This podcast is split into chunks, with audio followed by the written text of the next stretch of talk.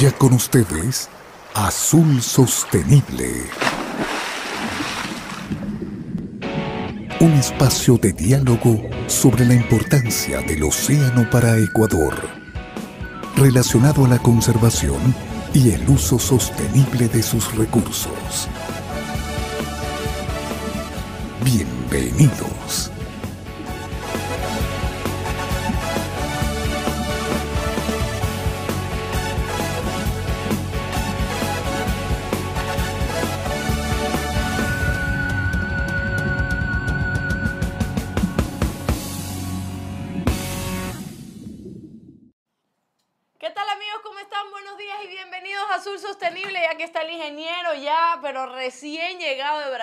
PCR incluida, negativa, todo bien. negativo, todo pero bien. ya está aquí, qué bueno PCR, tenerlo. todo negativo, solo la PCR. Qué bueno tenerlo aquí, qué bueno estar con ustedes también ya cerquita aquí en Azul Sostenible a la una de la tarde, hoy miércoles.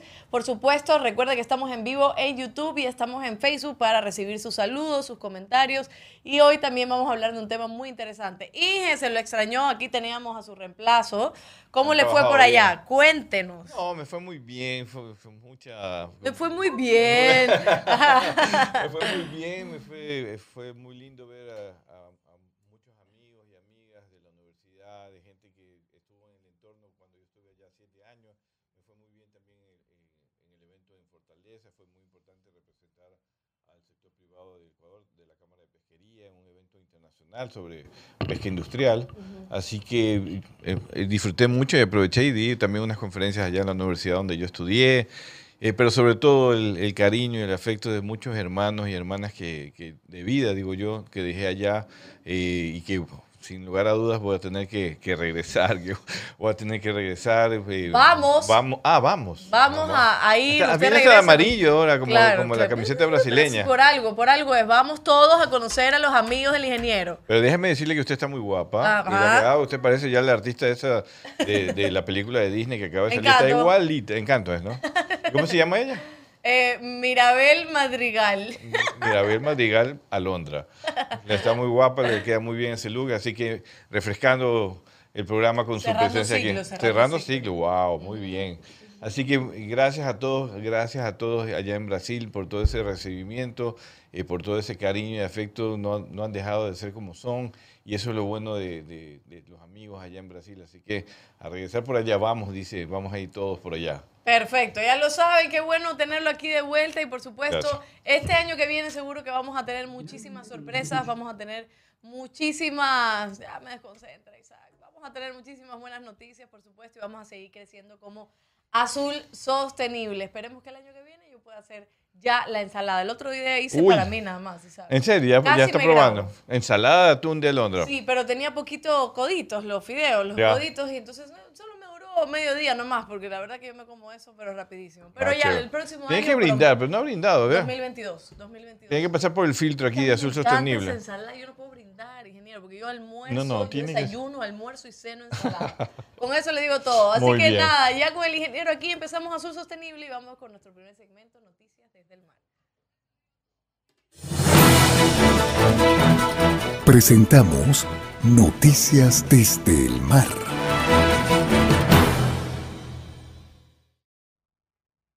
Con la primera noticia. ¿Qué tienen en común la fosa de las Marianas y el monte Everest? Vamos a conocer. En los últimos 70 años, el plástico, un material increíblemente versátil y duradero, se ha infiltrado en el mercado. Todo apunta que se ha extendido hasta el último rincón de la Tierra. Los plásticos pueden aportar importantes beneficios, desde dispositivos médicos que salvan vidas hasta un almacenamiento seguro y prolongado de alimentos. Sin embargo, los productos que son innecesarios y evitables, especialmente los envases de un solo uso y los artículos desechables, están contaminando nuestro planeta a un ritmo alarmante, afectando por igual a la fosa de las Marianas y el pico más alto del mundo, el Everest. El informe de la contaminación a la solución, una evaluación global de la basura marina y la contaminación plástica, que servirá de base para las acciones prioritarias de la Asamblea de las Naciones Unidas sobre el medio ambiente del 2022, en la que los países se reunirán para decidir los próximos pasos en la cooperación mundial. La basura marina y la contaminación por plásticos son fenómenos problemáticos por muchas razones. Los plásticos no se biodegradan, es decir, no se descomponen de forma natural sin dañar el medio ambiente, sino que se van deshaciendo con el tiempo en fragmentos cada vez más pequeños, conocidos como microplásticos y nanoplásticos, que pueden tener importantes efectos adversos. Los efectos de la contaminación por plástico no son iguales en todo el mundo.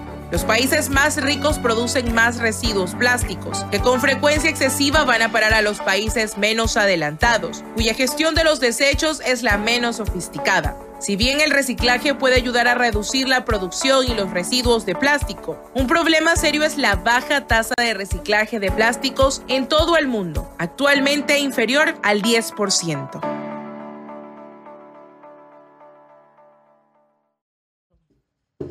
Así es, ingeniero. Ahí está la diferencia que tienen en común las Marianas y el Monte Everest. Para que vea qué interesante. La contaminación. Es un, este es un artículo que está señalando la preocupación a nivel mundial sigue siendo la contaminación de los océanos. En las fosas de las Marianas son una de las fosas más profundas del mundo que quedan aquí en el Océano Pacífico y la preocupación es que esta fosa, que es un área también importante de cuidar, pues se esté contaminando también por la basura que eh, viene de todos lados, ¿no? Así que esto es un llamado, de, sigue siendo un llamado de atención. Hay que seguir trabajando en Ecuador, sobre todo, como decía Franklin Ormaza, hay mucha preocupación de lo que viene desde Quito al río Esmeralda, lo que sale de Guayaquil. Nosotros mismos hemos visto en los manglares, cuando hemos hecho nuestro programa ya, cómo llega la basura hasta los manglares aquí cerca de Guayaquil. Así que hay mucho que hacer, allí hay mucha responsabilidad política de los gobiernos locales más que nada. ¿no? El gobierno obviamente puede supervisar, promover algo, pero eso sí es una responsabilidad local de las prefecturas y de los gobiernos y las alcaldías que deberían tomarlo muy en serio, porque cada vez que esto sigue avanzando estamos contaminando el mar y allí también se perjudica la, pesca y la alimentación de los ecuatorianos. Lo mismo está ocurriendo en el mundo, pero no debemos esperar que el mundo reaccione, nosotros tenemos que reaccionar primero. Así es, qué bueno. Y vamos con la siguiente noticia. Me, ha extrañado Isaac, me ha extrañado. Ah, ¿está escuchando música, Isaac? Vamos con la siguiente noticia. España, segundo país consumidor de pescado, qué bueno saberlo. España se afianza como uno de los países a nivel global con el consumo de pescados y mariscos más regular, según datos de un estudio de consumo realizado por el Consejo de Productos del Mar de Noruega. Uno de cada cuatro españoles come pescado tres o más veces por semana. Además, uno de cada cinco señala que su frecuencia de consumo de salmón, qué rico, ha aumentado respecto a los seis meses anteriores. El, el, consumo de salmón va en línea con algunas tendencias gastronómicas del momento, ya que un 7,5% de los españoles afirma comer sushi una vez a la semana. Como dato positivo también a reseñar, según un estudio de Cantar realizado durante los primeros meses de la pandemia, los jóvenes están consumiendo cada vez más pescado y tienen especial predilección por especies como el salmón noruego. De igual forma, las previsiones para 2022 respecto al aumento del consumo de salmón en España son positivas, aunque ahora el consumo se realiza fundamentalmente en el hogar, ya que dos de cada tres españoles consumen pescados en el hogar y para cenar. Una ración de salmón en una comida o cena cubre las necesidades semanales de omega 3 recomendadas por la Autoridad Europea de Seguridad Alimentaria y por la OMS, la Organización Mundial de la Salud. Si bien a nivel global se observa un cambio en las costumbres en los consumidores de pescado, que representa una oportunidad comercial cada vez mayor en la categoría de productos del mar envasados. Los españoles están muy apegados a la tradición del mostrador de la pescadería y valoran la opinión del profesional que les atiende. Otro de los datos que se desprende del estudio realizado por Mar de Noruega es que España es el país en el que más se conoce Noruega como país del origen del salmón. Claro, es, es chévere entender eso de que las personas van a esta Pescadería, le dicen allá. Pescadería, pescadería van a la pescadería, ven el pescado, le preguntan, oiga, ¿cuál es el mejor? Si se lo dan fresco, ¿cuándo lo sacaron? Y eso es bueno porque es también la atención que se da en toda la cadena, ¿no? No, y, los mercados, en el caso de España, pues existe el, Mercamadrid, que es un mercado especializado es muy lindo ir a, a que le gusta ir a ver pescado, como a mí, ¿no? El, el domingo voy, el domingo Al voy. domingo va, sí, es que ella se está promocionando, que quiere decir, y tiene que ir a Mercamadrid, ¿sí ha ido? No. No, eh, Si no aproveche. comía pescado, pues cuando, cuando iba a España no lo conocía. Vaya y conozca y, y, y filme y tráiganos un reportaje allá, mi querida. No, porque es uno de, los, uno de los mayores mercados del mundo, es el Mercamadrid, el otro es el de, el de Tok- el que queda en Tokio, el Sushi eh, de, de Japón, que son uno de los mercados muy famosos, no solamente por la cantidad de pescados, sino por la variedad que hay, pescados vivos, eh, filetes, en, varias presentaciones, llegan todos los, los peces del mundo, los, los mariscos, y es muy lindo ir a ver eso, eh, quienes están eh, quieren van a ir a España, como mi querida Alondra, pues es, es un sitio bonito para visitar. Pero lo importante es que España es- es- es- sigue consumiendo más pescado y allí es donde hay un gran desafío eh, para no para los españoles, porque ellos están haciendo lo correcto, sino para el resto del mundo, especialmente Latinoamérica, que tiene que consumir más pescado, más mariscos. Somos productores, somos exportadores, somos brillantes en eso, pero ese pescado lo estamos enviando a otros lados, cuando podríamos combatir la desnutrición aquí en, la- en Latinoamérica, consumir más pescado es bueno, porque por algo lo están haciendo los españoles, los japoneses y los irlandeses hace muchísimo- muchísimos años, tienen un consumo per cápita que puede llegar a ser el, eh, cuatro veces más que, que Latinoamérica, cuatro veces más, y es porque es un alimento muy nutritivo. Así que hay un desafío para Latinoamérica que justamente ahora en la reunión de Alpesca conversamos del tema también. ¿no? Así es, mire, se puede combatir la desnutrición comiendo pescado y no vendiendo bancos. Ah, sí. Por ahí, Ah. por ahí puede ir la cosa, no sé. Vamos a la última noticia, sustentabilidad pesquera es responsabilidad de todos. Come pesca, vamos a ver. A través de la compra responsable, informada y de la suma de esfuerzos, es como se puede hacer la diferencia con relación a la venta de pescados y mariscos, hasta llegar a la sustentabilidad. Así lo afirmó Citlali Gómez, presidente del Consejo Mexicano de Promoción de los Productos Pesqueros y Acuícolas Comepesca, en una entrevista para la revista La Jornada Maya. Recordó que durante los primeros 10 años, el Consejo solamente promovía el consumo de pescado y mariscos. Luego la meta se convirtió en que fueran productos mexicanos. Y ahora, con el cambio climático, la parte ambiental y social es lo que preocupa.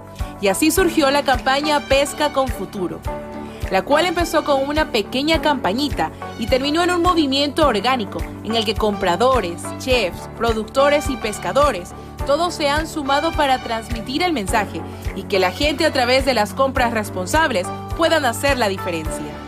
Además, con el movimiento mundial de sustentabilidad pesquera y acuícola, se tiene incluso más demanda que oferta sustentable.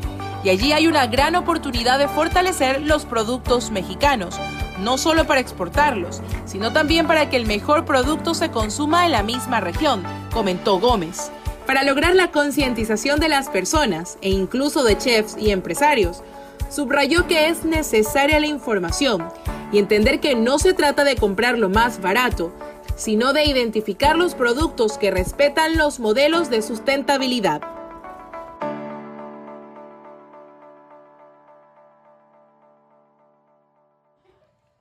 Ahí está, importantísimo y ese es uno de los temas que vamos a hablar precisamente hoy, esa sustentabilidad pesquera, que es responsabilidad también de todos, el consumo de, de pescado, que es lo que decía el ingeniero a nivel latinoamericano, hay que impulsarlo muchísimo más para combatir, combatir la desnutrición y además que es una fuente de proteína maravillosa, ya yo lo he entendido, a mí me encanta, de verdad que me gusta el pescado, por lo menos trato, así como cuando... ha pasado cua- de, de- de medio kilo al mes a... o sea que no lo lo supera todavía el pollo. El pollo para mí es de todos los días.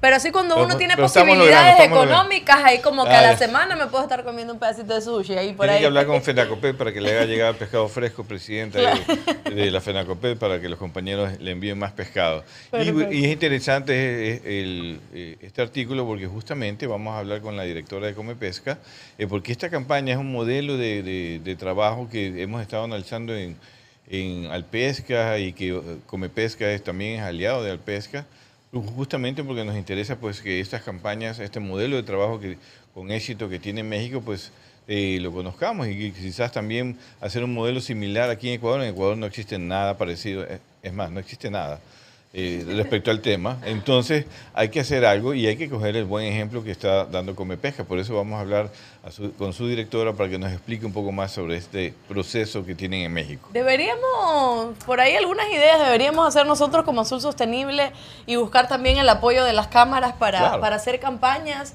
eh, sobre todo de comunicación primero y, buscar también empresas que quieran apoyar las campañas y poder lograr incentivar el consumo de pescado. Al menos, eh, oye, tenemos tanto pescado, tenemos una cantidad de pescado aquí, una variedad para comer y que usted solo elija la carne o el pollo. Y mira, mira lo contradictorio que somos en América Latina, más que nada, eh, porque este análisis ya va más allá de Ecuador.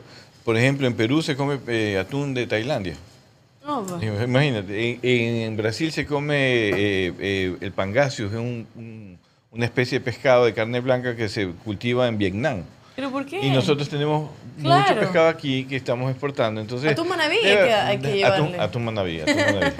Eh, claro, entonces debe haber un cambio en, este, en estos temas porque traemos productos de lejos para poder consumir cuando los tenemos aquí. El atún lo tenemos Perú, Ecuador, inclusive Chile, Colombia, Centroamérica. Y entonces lo tenemos allí. ¿Por qué traer atún de Tailandia para venderlo en nuestros países? es, medio contradictorio y esto hay que corregirlo en el tiempo. Es así. Yo me acuerdo antes ya para, para ir al corte, me acuerdo cuando yo aquí yo decía, eh, me hablaban del chocolate ecuatoriano, que es lo mejor. Pero aquí todo el mundo dice chocolate suizo hay que comerlo. ¿Y chocolate suizo qué se hace con el ecuatoriano? ¿Y tú cómo es que el cacao ecuatoriano. Sí, pues o sea, vamos, vamos eligiendo lo nuestro de verdad y por supuesto consumiendo pescado. Vamos, vamos a ver qué hacemos nosotros para el próximo año en cuanto a Azul Sostenible y a estas campañas. Vamos entonces al primer corte del programa para darle la bienvenida a Citlali Gómez, que ya tiene interesantísima información precisamente sobre el consumo, cómo es que han logrado y cómo siguen logrando que en México se consuma pescado, para ver si por ahí le seguimos también la recomendación. Ya volvemos. Quédate en sintonía. Ya volvemos con más de Azul Sostenible.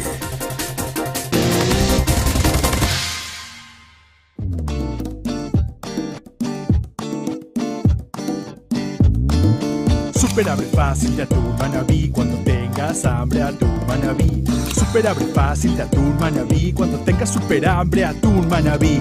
Super abre fácil se abre super super fácil. Super abre fácil se abre super super fácil. Para mano chiquita o mano grandota levantas y sas del mar a tu boca. Super abre fácil de atún manabí cuando tengas super hambre atún manabí.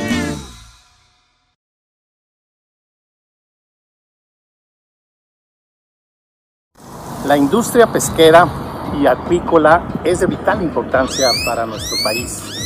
México produce aproximadamente 1.8 millones de toneladas de mariscos y de productos del mar que nos convierte en uno de los principales países productores a nivel mundial. Somos una comunidad de más de 2.300.000 productores, acuacultores, comercializadores que trabajamos día con día para llevar pescados y mariscos a tu mesa. Seguimos los más altos estándares de calidad y lo que queremos es seguir trabajando para ti. Hoy más que nunca sabemos lo fuerte que somos, la importancia que tiene la actividad pesquera de México y esto se da gracias a toda nuestra gente, a los pescadores, a las pescadoras y a todos estos que están participando en la cadena alimenticia. Hoy, insisto, el, trabajo de ellos es fundamental y muy importante. Estamos ante un problema mundial en donde muchas industrias han cerrado, en donde todos estamos muy preocupados, pero nosotros no vamos a cerrar y vamos a seguir trabajando desde los puertos, desde los barcos grandes, los barcos chicos, la flota industrial, la flota artesanal y la acuacultura comercial y la acuacultura rural. Hoy más que nunca tenemos que fortalecer el sistema inmunológico y pues consumiendo pescados y mariscos es la, forma, la mejor forma de lograrlo. Hay muchos empleos que dependen de nosotros y siempre hemos cumplido nuestra promesa de llevar a tu mesa los mejores alimentos. Si ves en los anaqueles pescados y mariscos mexicanos, cómpralos porque apoyas la cadena desde un inicio. Por todo esto, quiero aprovechar para hacer un reconocimiento a los hombres y las mujeres que trabajan en toda la cadena productiva de este sector es muy importante que lo sigan haciendo y es muy importante que a través de todos los eslabones de la cadena finalmente estemos en la capacidad de hacerle llegar a la sociedad mexicana los productos del mar y de la acuacultura. Y en ese sentido estamos apoyando como Secretaría de Agricultura, estamos apoyando con los recursos para que esta actividad no solamente se, no se detenga, sino que siga operando y funcionando como lo han hecho hasta ahora. Una felicitación y nuevamente nuestro, todo nuestro apoyo a los productores de la actividad acuícola y pesquera. Gobierno de México.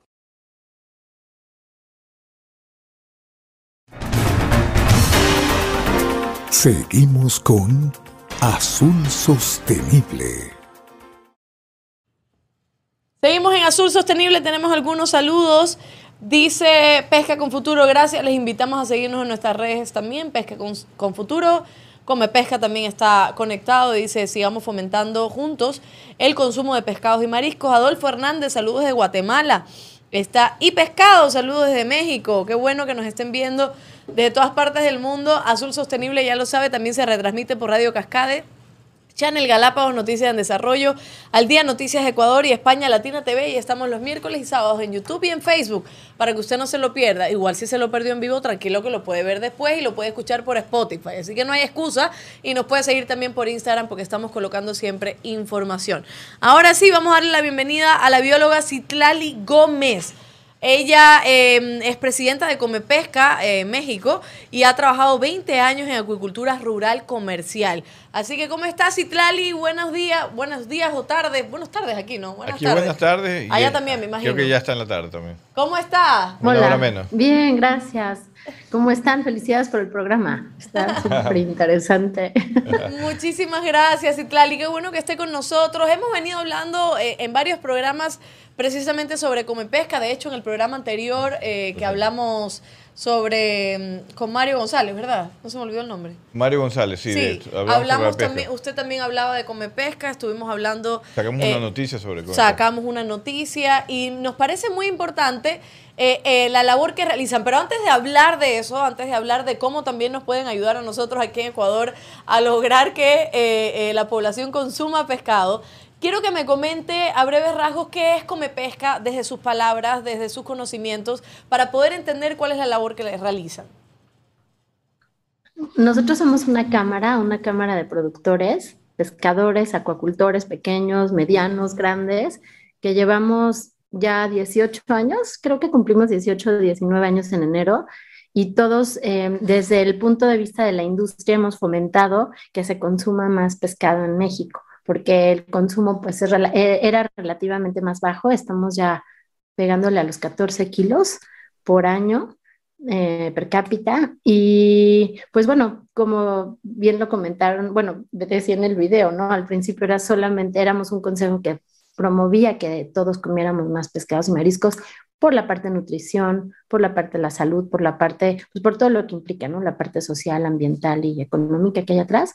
Pero ahorita lo que estamos tratando de hacer es que sí se, pues, sí se priorice lo nacional, lo bueno, lo que es bueno para ti es bueno para el planeta y viceversa.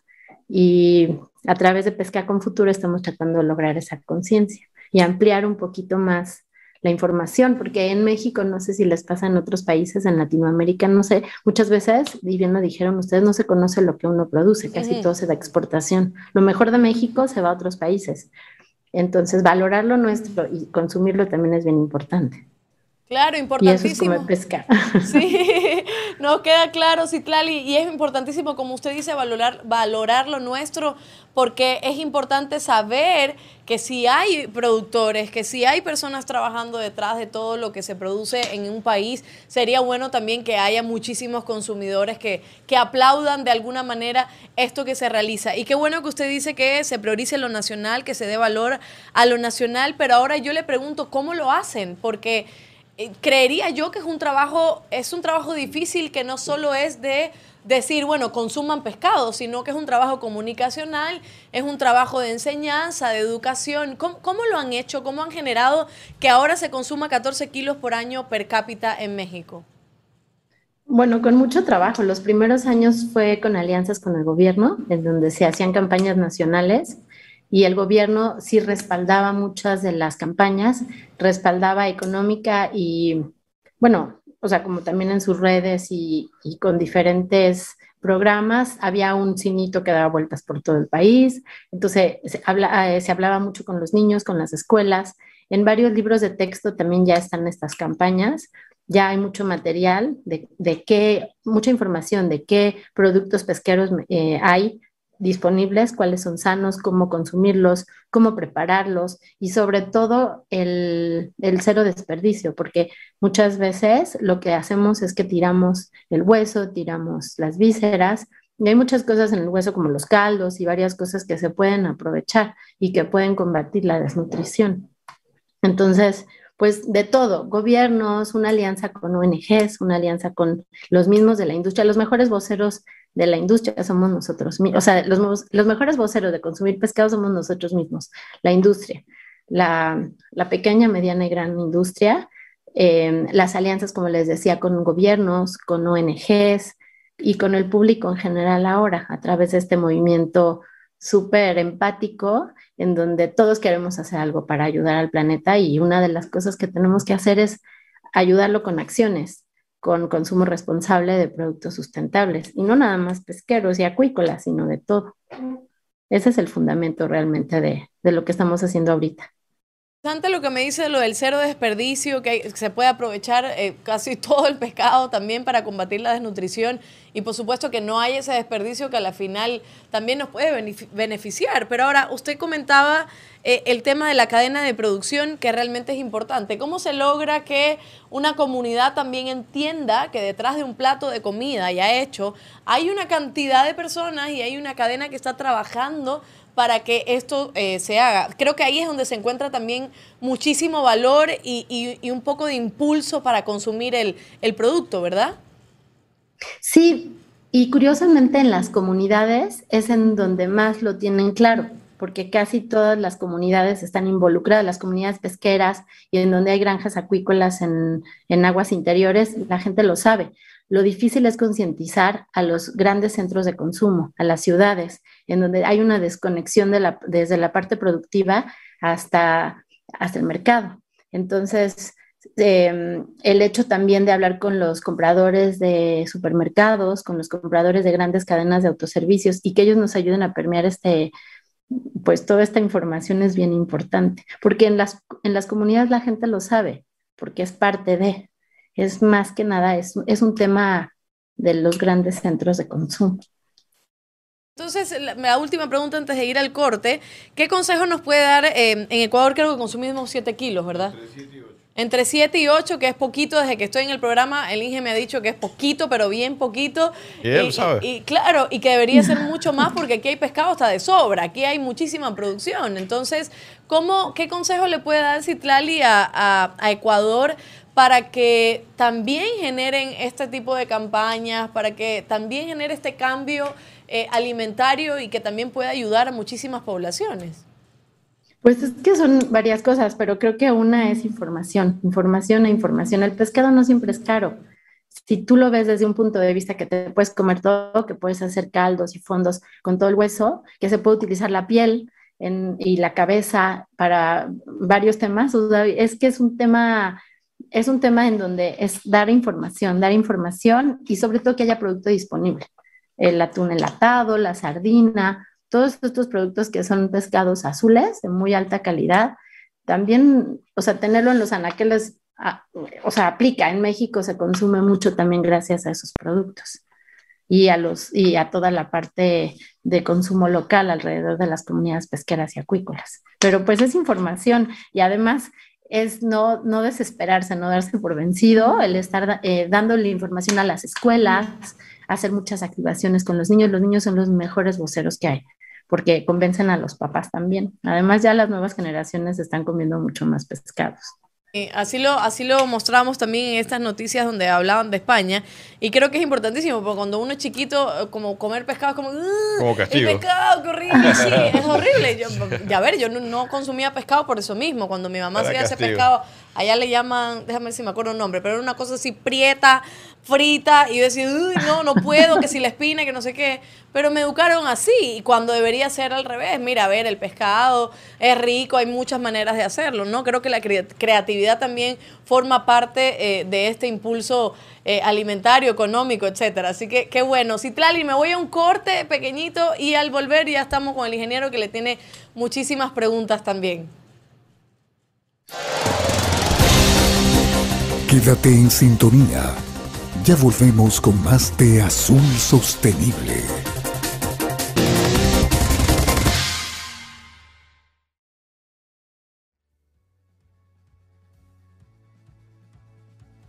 Según datos de la FAO 2020, se ha estimado que serán necesarias 27 millones de toneladas adicionales de producción de pescados y mariscos para mantener el nivel actual de consumo per cápita en el 2030. Dado el escenario anterior, se prevé que los aumentos importantes en la producción de alimento de peces y mariscos provendrán de la acuicultura, y más en específico de la maricultura. Entre las ventajas que tiene el desarrollar la maricultura podemos mencionar aumento en la producción debido a las condiciones naturales que minimizan la situación de estrés y aparición de enfermedades, mejorando en gran medida los rendimientos. Evita el problema de disponibilidad de espacio terrestre, elimina el uso de agua dulce destinada para uso agrícola, pecuario o consumo humano, disminuye los costos totales de producción y de instalación como estaciones de bombeo emisores para captación y devolución de agua y consumo energético para mantener el flujo de agua, además de la generación de puestos de trabajo en distintos sectores y con distintas características profesionales. Asimismo, la maricultura se señala como una opción válida en la diversificación de los mercados, ya que el medio marino ostenta una gran variedad de especies entre moluscos, peces, algas y crustáceos, mismas que complementarán la oferta de productos pesqueros y disminuirán su impacto. Además, otras aplicaciones de la maricultura las podemos encontrar en proyectos de bioremediación con el uso de moluscos filtradores o la restauración de arrecifes, recuperando con ello los bienes y servicios ecosistémicos. Por tales motivos, la maricultura se presenta como una opción válida para alcanzar un desarrollo sostenible.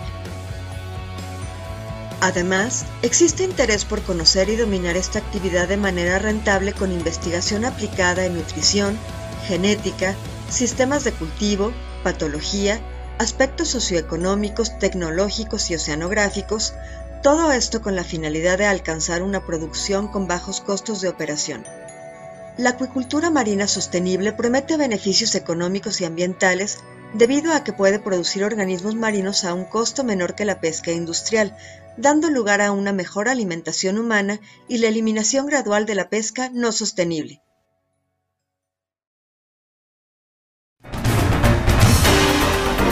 Seguimos con Azul Sostenible. Seguimos con Azul Sostenible. Hay otros saludos, dice Ricardo Tafur, que está viendo el video, el, el programa, desde el Callao, Perú. Así que nos está comentando desde allá y Pete San también está viendo el programa. Recuerde que nos retransmite Radio Cascada, Channel Galápagos, Noticias en Desarrollo, Al Día Noticias Ecuador y España Latina TV. Y hoy estamos también conversando con la bióloga Citlali Gómez. Ella es presidenta de Comepesca México y estamos hablando justo de este movimiento de sustentabilidad pesquera y acuícola en Latinoamérica. Aquí me dice la directora que muestre el tiburón con su mascarilla, que todavía tiene que ponerse la mascarilla porque hay variantes, el COVID no se ha ido, aunque usted esté vacunado se puede contagiar, así que cuídese mucho si va a viajar por estos días o si viene de viaje. tiene que viene de viaje, se va de viaje. Sí, tiene que hacerse las pruebas, tiene que usar mascarilla, usar alcohol, buscar distanciamiento. Ahora que viene Navidad y fin de año, por favor, no se aglomere, no haga toda esa fiesta que después lo va a lamentar. Así que cuídese mucho y seguimos entonces con nuestro programa hablando con Citlali. Adelante, ingeniero. Hola Citlali, qué gusto verte nuevamente y, gracias por tu tiempo, por estar aquí con nosotros. Sé que tienes una agenda súper agitada, siempre el compromiso que tienes con Come Pesca. Pero quisiera preguntarte un poco más sobre el proceso de, desarrollo de consumo de pescado en México.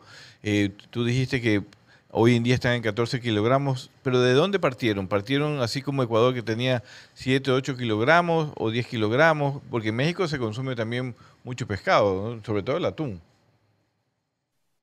Sí, pues ¿de dónde partimos? Es una excelente pregunta, Guillermo partimos desde hacer lo que podíamos, desde un tema empírico de que necesitábamos vender más pescado en México y esto nos ha beneficiado mucho porque con el tema del COVID que cerraron fronteras y el fortalecimiento del mercado mexicano ha hecho que muchos productores volteen a nuestro, a nuestro país. Ahorita a nivel mundial creo que el camarón es en donde mejor precio tiene. pues ha sido con mucho esfuerzo y una suma de voluntades, como te decía. Es, y, que haya pescado disponible. Es que muchas veces por más campañas que hagas, si no hay pescados en los mercados locales y en los supermercados, es muy difícil que la gente lo consuma. Entonces, es un, por un lado, fortalecer la producción, por otro lado, hacer más sostenibles las pesquerías para que puedan seguir pescando a ritmos decentes. E, eso ha ayudado mucho la, la, certificación de ciertas pesquerías en México. Y por otro lado, el fortalecimiento de los mercados y el este engagement, esta, pues esta sensibilización de la población. El pescado además es la proteína que menos huella de carbono genera. Entonces, eso es importante, es importante y además es mucho más sostenible si lo sabemos hacer bien. Claro, ese es un elemento sumamente importante que, ahora eh, lo está eh, promoviendo también eh, Come Pesca, que es consumir pescado, pero que venga de una fuente sustentable. Y allí en Latinoamérica también tenemos un desafío. Estamos todos buscando una certificación internacional para ser sustentables, como la del MSC, y para abastecer, para vender más en Europa o en Estados Unidos. Y nos olvidamos aquí de nuestra Latinoamérica, que también deberíamos promover esa educación de que coman pescado, pero de una fuente sustentable, o del, del sector acuícola también, que también el sector acuícola está en esos procesos. ¿Cómo ves tú eso de combinar el consumo sí, pero de un producto que venga de una fuente responsable y sustentable. Pues ese es el gran reto, ese es el gran reto del movimiento que hay y que nos tenemos que unir como Latinoamérica, porque a ustedes creo que les pasa también mucho eso, que, que todo lo que se extrae y se produce, lo de buena calidad se va al extranjero porque lo valoran y acá entra una cantidad de producto asiático, básicamente, que tiene mucha merma, que tiene mucho glaseo y que no tiene los estándares de calidad de los productos que tenemos nosotros, que pescamos nosotros. Entonces, creo que sí valdría la pena como unirnos en la comunicación. Hace rato que decían de que pueden implementar, pues ahí está Pesca con Futuro, es un movimiento para todos, nació de México, pero estamos felices de poderlo permear, de poderlo compartir y de que este movimiento que ha incentivado, que ha sido pues muy enfocado quizá a millennials y ahora a centennials, ellos están presionando desde la sociedad para que este cambio se dé y se dé desde el mercado.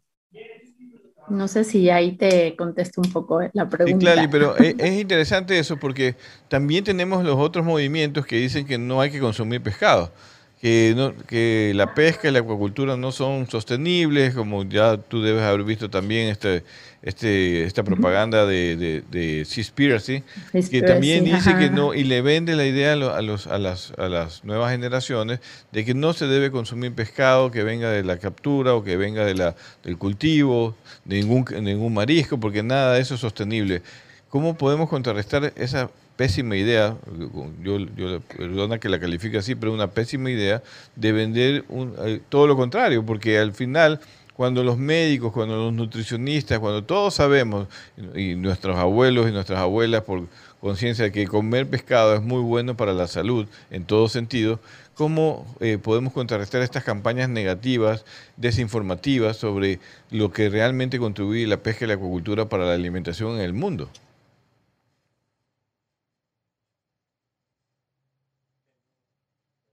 Se congeló, se congeló. Congeló. Se congeló un momentito. Citlali Gómez, ella es presidenta de Comepesca México, trabajando 20 años en acuicultura rural comercial. Y el ingeniero, es verdad lo que decía de Cispira, sino que, que sí, claro, ¿cómo, cómo combates eso cuando tienes una campaña de ese porte, que además está refinanciada? Que tienes una campaña que te está diciendo que sí, que los pescadores son malos, que están matando, que esto, que lo otro, que no tiene ningún fundamento. Y, y cómo también logras que entonces que la gente coma pescado. Es una claro, cosa... es por eso, ¿cuál era la idea de, de, comer pesca? ¿Cómo ellos pueden hacer esto? Porque es una campaña, como tú dices muy bien, muy fuerte en contra de la pesca y la acuicultura, eh, porque dicen que no son sostenibles y le están vendiendo esta idea a las nuevas generaciones, cuando más bien lo que se debe promover es un consumo obviamente responsable, que venga de una fuente sustentable, que, no contamine, que evite los impactos en el ecosistema, que no exista sobrepesca, que no se dañen las zonas rurales en el caso de, de los cultivos de, pescados o de camarones. Entonces, el, desafío es justamente cómo contrarrestar toda esta campaña negativa. Ahí creo que, eh, Isaac, estamos viendo la pantalla real porque estamos viendo ahí, ya. No sé qué le pasa a Isaac, está hoy medio, medio raro.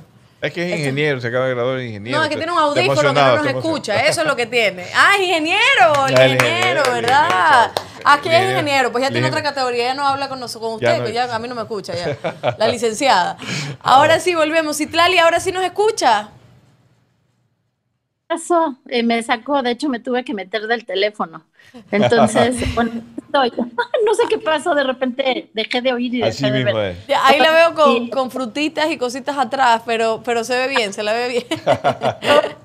Ahorita lo trato de es que es mi back. No Justo importa, una- no importa. Este programa es así, así que no pasa nada. Así es el internet.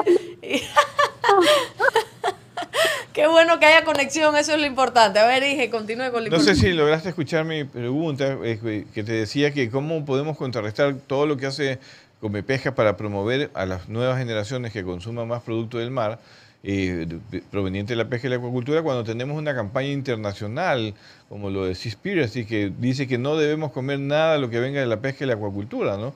Eh, porque es, es, eh, para las juventudes es contradictorio y que pega mucho, ¿no? Porque escuchamos a, a jóvenes, a nuestros hijos y todo, decir, oye, yo no voy a comer pescado porque eso está dañando el océano.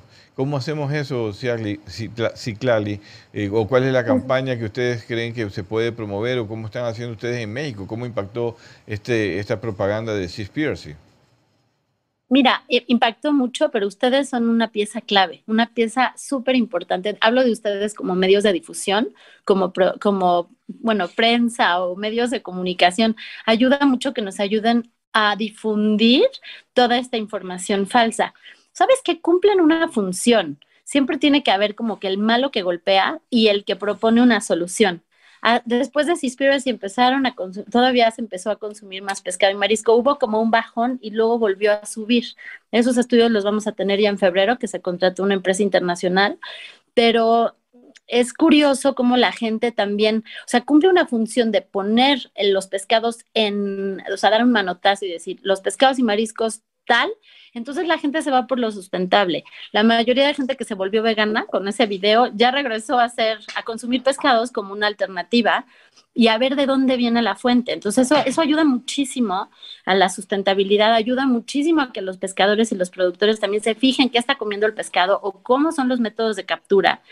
Y dentro de todo lo malo, creo que al final va a dar un resultado positivo en ser más conscientes de qué comemos y de dónde viene, ¿no? Claro. Ah, Y, y con información se hicieron boletines, se hicieron boletines por parte de las certificadoras, se hicieron boletines por parte de las ONGs, porque hay muchas ONGs muy pensantes que son pro pesca, pero pesca buena, es absurdo decir no comas pescados. Bueno, y entonces, y la huella de carbono que genera la, la vaca, o sea, el Cowspiracy también causó lo mismo hace unos años. Claro. No sé, Mar, sí da mucho coraje, la verdad es que creo que tienen varias demandas los productores de ese programa, Así. pero pusieron pescados en la mesa y eso estaba eh, y eso cumple una función, ¿sabes? La gente volteó a ver con cara de el pescado, bueno, ¿cómo? Y a buscar más información. Logró que la gente se interesara y eso es bien importante. Ya. O sea, ¿qué- Yo creo que Lali, perdón que le interrumpa. Quiere decir que tuvo un efecto como. Con- no contrario, pero bueno, sí, sería la palabra hasta Un que encuentre la otra. Sí, tuvo como un efecto contrario. Porque, a ver, cuando yo vi Seaspiracy un poco más, ya yo no quería comer más pescado. Obviamente ya yo tenía otra información. Pero en este caso tuvo ese efecto de, a ver, entonces voy a buscar, voy a seguir comiendo pescado, pero voy a buscar pesca responsable. Ese fue el efecto, ¿no? Exactamente, te lo juro. O sea, fue el efecto y además la gente se dio cuenta. Y eso es bien interesante. Bien interesante porque eh, eh, yo creo que causaron un efecto contrario a lo que querían causar. Porque Mm. también la, es muy fácil desde, no voy a mencionar nombres, pero es muy fácil desde varias celebrities y gente que se siente especialista hablar de un de una actividad de la que no de la que nunca han producido. O sea, no se vale que quiten la, o sea, que destruyan la reputación de todos los que llevamos 20, 30 o de varias generaciones pescando y produciendo que, que o sea, no está bien. Entonces, creo que también por solidaridad y con las campañas de orgullo y con estas campañas en donde se muestra la parte social y se muestra la parte ambiental y toda la importancia desde el arraigo de todas las comunidades pesqueras, yo les decía en una entrevista, bueno, ¿y qué van a hacer con los millones de pescadores y productores que hay en el mundo?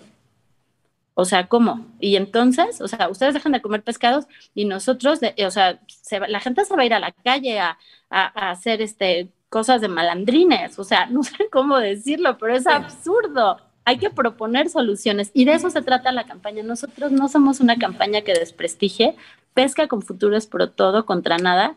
Y eso creo que a la gente lo ayuda porque lo, eh, o la incentiva. Lo que queremos son soluciones, son cómo podemos ayudar todo siempre es negativo en muchos de los de, las noticias. Yo veo que tu programa, bueno, el programa de ustedes es también como muy positivo, muy pro y eso está increíble. Creo que podemos hablar el mismo idioma. Muchas gracias, Ciclali.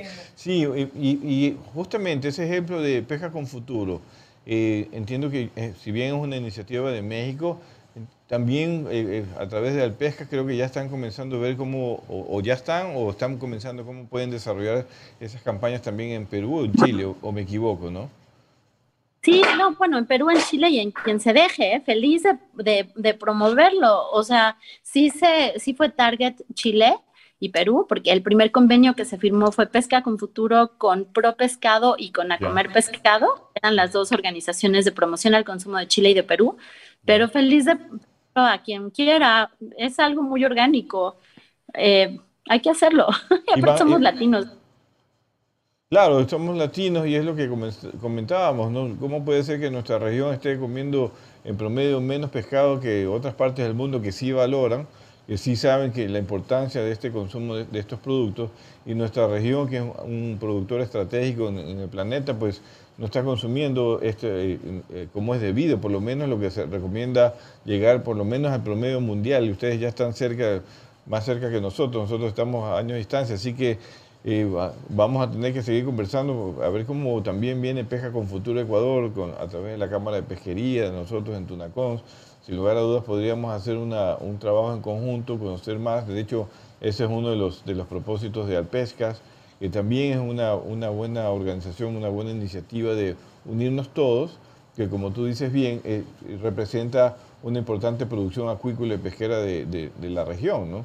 Eh, yo creo que ahí todavía tenemos que hacer mucho más. En Brasil también, Brasil tiene creo que 5 kilogramos por persona al año y estábamos hablando justamente con mis amigos, colegas, ingenieros pesqueros allá, bueno, aquí hay que también comenzar a moverse desde el punto de vista técnico, científico, en ese aspecto.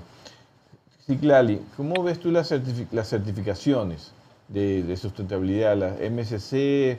Y bueno, esa es la más reconocida y quizás hay otras más que se reconocen eh, en los mercados, sobre todo en los mercados desarrollados. ¿Tú crees que son válidas? ¿Te puede promover algo a nivel de Latinoamérica?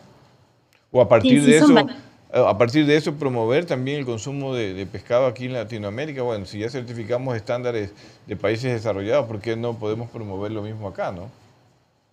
Exacto. ¿Sabes que la certificación de MSC, te voy a poner un ejemplo, salvó de alguna manera a la, flota sardinera y atunera hace unos años de que cerraran el Golfo de California eh, para las áreas naturales protegidas?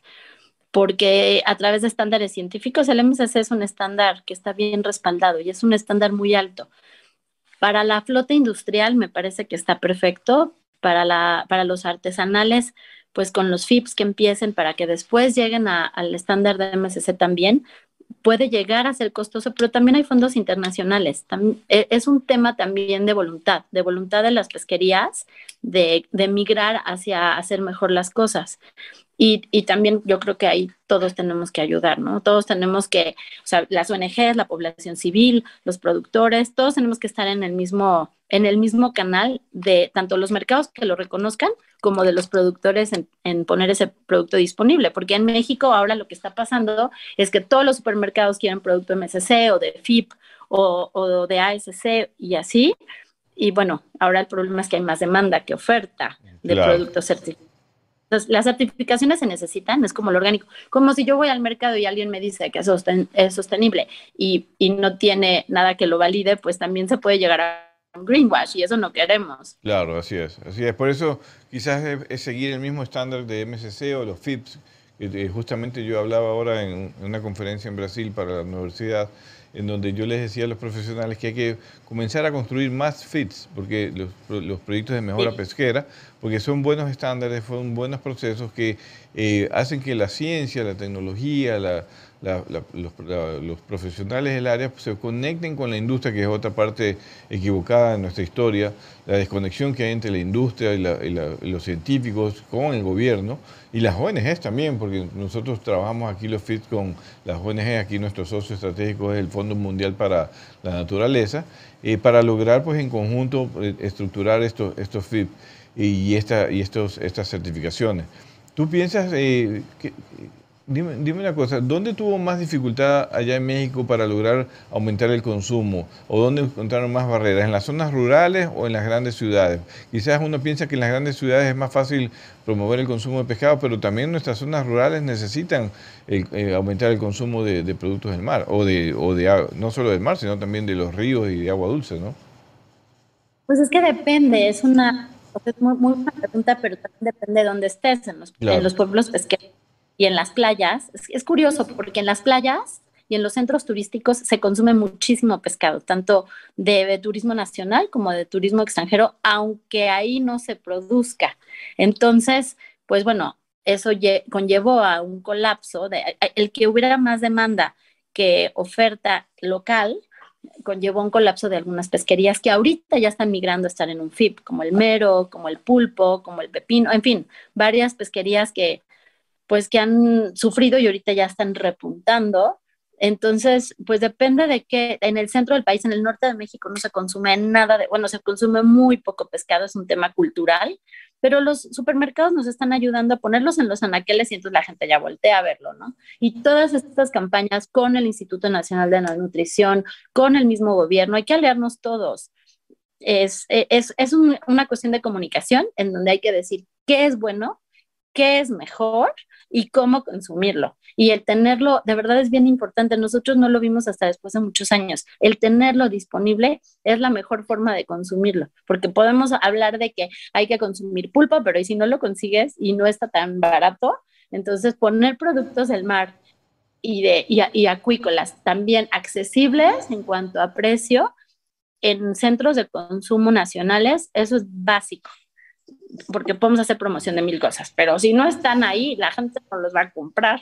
Oye, totalmente de acuerdo contigo. De hecho, como Tunacón tenemos eh, presentado, queremos presentar un proyecto del directorio para comenzar a promover aquí en el Ecuador, en los supermercados, el consumo de atún enlatado en base a lo que ya está haciendo Tunacón con su FID, con su proceso de certificación, que ya está llegando eh, a esos niveles o a esos estándares tan exigentes como nos propone MSC y comenzar una campaña aquí para probar en dos supermercados cuál es el efecto de promover justamente el consumo de pescado responsable. Por ahí les vamos a pedir quizás una, alguna asesoría a ustedes para poder combinar todos estos esfuerzos y juntos promover en Latinoamérica pues que vayamos en ese camino. Es un camino estratégico, esto debe entenderlo todos los gobiernos, deben involucrarse los gobiernos. Esto es estratégico, esto es alimento.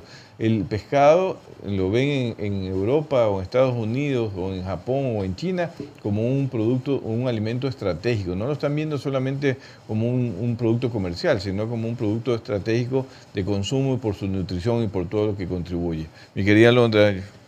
Yo encantada, Citlali, de, de escucharla y escuchar este tema porque creo que es muy importante saber que también como Tunacón se está trabajando y que el próximo año también será buenísimo para impulsar el consumo de pescado, al menos aquí en Ecuador. Ya les digo, yo he visto también un cambio en mí que no consumía para nada pescado, yo consumo atún, yo de vez en cuando, por ahí, en vez de comerme una carne, prefiero el pescado. Ya le digo, y es algo, es un avance, ¿no? Pero ojalá, ojalá desde niños también eh, se pudiera impulsar esta idea de comer pescado, no solo porque dice, es bueno para la memoria, pero los niños a veces no les hacen caso a eso, sino que hay que hay que hacerle muchísimas formas para que aprendan a comer pescado y que sea uno bueno. Lamentablemente yo soy alérgica y no puedo comer los demás mariscos, pero el pescado ahí va, ahí va. Así que gracias Itlali por su trabajo, por su gestión y ya le estaremos invitando también para, para que nos sugiera algunas ideas e impulsar el consumo aquí en, en También va a estar en Chile, en Puerto Vares, en el Summit. También, quiere decir Ellos son promotores del Summit. ah, ya, ya, ya. Ya, se invitó, ya se invitó. A... mí me invitaron, a mí me invitaron. Así que yo, si usted me dice, ella también va a estar, es porque vamos a ir. Es que ellos son promotores también del Summit, eh, del evento que va a haber allá en, Puerto Varas, en Chile, el próximo año. Así que son también padres de ese proceso importante en la región latinoamericana. Gracias, Itlali, nos vemos. Sí, diga.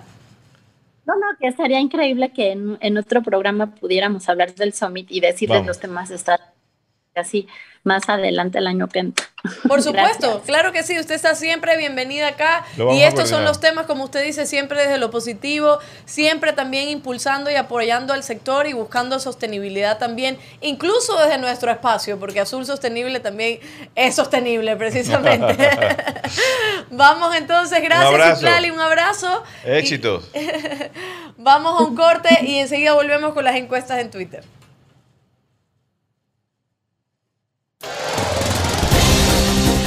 Quédate en sintonía.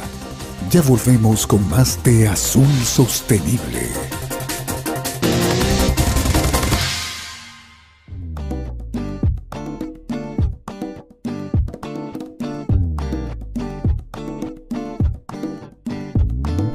Super abre fácil de atún manabí cuando tengas hambre atún manabí. Super abre fácil de atún manabí cuando tengas super hambre atún manabí. Super abre fácil se abre super super fácil. Super abre fácil se abre super super fácil. Super abre fácil se abre super super fácil. Super abre fácil se abre super super fácil. Para mano chiquita o mano grandota levantas y sas del mar a tu boca. Super abre fácil de atún manabí cuando tengas super hambre atún manabí. Seguimos con Azul Sostenible. Seguimos en Azul Sostenible y vamos ya a terminar con nuestras encuestas en Twitter. Vamos a ver las preguntas. En la actualidad, ¿cuál es la tasa de reciclaje de plásticos en todo el mundo? ¿10%, 30%, 50%? Yo no sé por qué no estoy viendo de lejos. Sí veo, pero como que... Mm. Ah, porque está chiquito también. ¿eh? Sí, ¿verdad? Sí. Mm, mm. ¿Cuál es la tasa de plástico en el mundo? Es 10%. ¿10%? Sí, aquí lo dice. Aquí lo dice, yo lo sabía que yo lo había escuchado ah, de la voz de la Bacorita. Ah, está, está estudiando. Pon 10%. 10%. Y sal. Albacorita ya dijo que sí por allá, en la distancia, en el otro lado del océano, aquí, escucho, de, sostenible. Vamos con la siguiente. 10% pues bajísimo, por si acaso. ¿En qué año se fundó el Consejo Mexicano de Promoción de los Productos Pesqueros Acuícolas Come Pesca? Ay, Dios mío. ¿Usted estuvo ahí? Mira, que ahí no veo. La primera no veo. 1998 dice. Sí, 98. 2000, y 2003. 2003. ¿Por qué, por qué se, se, le movieron los ojos para acá drásticamente? una seña ahí súper rara. Ah, sí, yo sabía la respuesta. Y aquí justamente está el vacorito. sí, efectivamente, 2003. 2003 comenzó, se fundó el Consejo Mexicano de Promoción de los Productos de la Pesca y Acuacultura, Come Pesca, que su presidenta, eh, Ciacli Ciclali, Ciclali, Gómez. alguien se iba a equivocar. Ciclali Gómez, Ciclali Gómez es su presidente, lo dirige ya desde, desde, sus inicios, creo yo. Pero en todo caso, esta es una organización que funciona, está dando buenos resultados y en buena hora, ¿no? Perfecto. Seguimos. La última pregunta: ¿en qué país nació el movimiento Pesca con Futuro? México, Brasil, Ecuador, Chile, México. Si escucharon bien a nuestra invitada. Sí. El acento mexicano, pues ella es de México, así. ¿Y pusieron Ecuador? Órale, Ecuador. La gente pensaba que la mayoría es Ecuador. No, Ecuador no hay nada, mis queridos amigos. Esto, para eso sirven las encuestas, para decir qué es lo que, cómo se equivocan o piensan o tienen la percepción que Ecuador tiene un, proyecto como esto que deberíamos tener, pero en verdad la iniciativa es de México y ojalá, y vamos a seguir conversando con con México, con, con la organización Come Pesca, para traer pesca con futuro de Ecuador. Yo creo que es algo positivo junto con los gremios pesqueros del Ecuador para promover ese trabajo aquí también que es muy importante para, para nuestro país. Perfecto, esas fueron las encuestas en Twitter. Recuerda que está siempre colocada un día antes. El sábado es el último día que me verán. No, mentira. El sábado estaré aquí presencial, ya después me, me voy a las estañas para comer pescado. Entonces, desde allá estaremos conectados a ver si, ¿qué, es que mismo hacemos? A ver si podemos conectarnos, pero hay sorpresitas porque viene Navidad. Solo les digo que hay sorpresas, tienen que estar conectados a nuestro Instagram, a YouTube, a Facebook, a los programas, porque habrá sorpresas por Navidad y por supuesto agradecerles a todos siempre por todo este año que nos han acompañado. Eh, no solo el año del programa, sino todo el 2021 que hemos estado también trabajando con ustedes, a pesar de las variantes, a pesar de las omicrones, de las deltas y todo. Aquí hemos estado comunicando con todos los países y hablando de pesca, hablando de sostenibilidad y sustentabilidad. Así que... Y vamos a seguir hablando, mi querida Londra. Hay un mundo gigante realmente de, de la pesca y la acuacultura de los actores que están detrás de las cadenas, de otras actividades también que se dan en el océano, que también deben ser responsables. Ya hablamos hoy día de que la contaminación es una de, los, de las amenazas más grandes que tienen nuestros océanos y todavía vamos a tener que seguir hablando eh, con expertos sobre el tema para buscar soluciones y promover que esto lo solucionen los responsables políticos y obviamente el ciudadano y ciudadana, que también tiene que ser responsable al momento de desechar sus basuras. Así que todo eso vamos a seguir hablando en Azul Sostenible y nos vemos el día sábado a las 9 de la mañana. El sábado a las 9 de la mañana. Ahora nos vamos a comer pescado. Usted también hágalo para que almuerce rico. Y ella va a cocinar una ensalada. Vamos todos para allá a la casa de ella. No, no, no, ingeniero, no.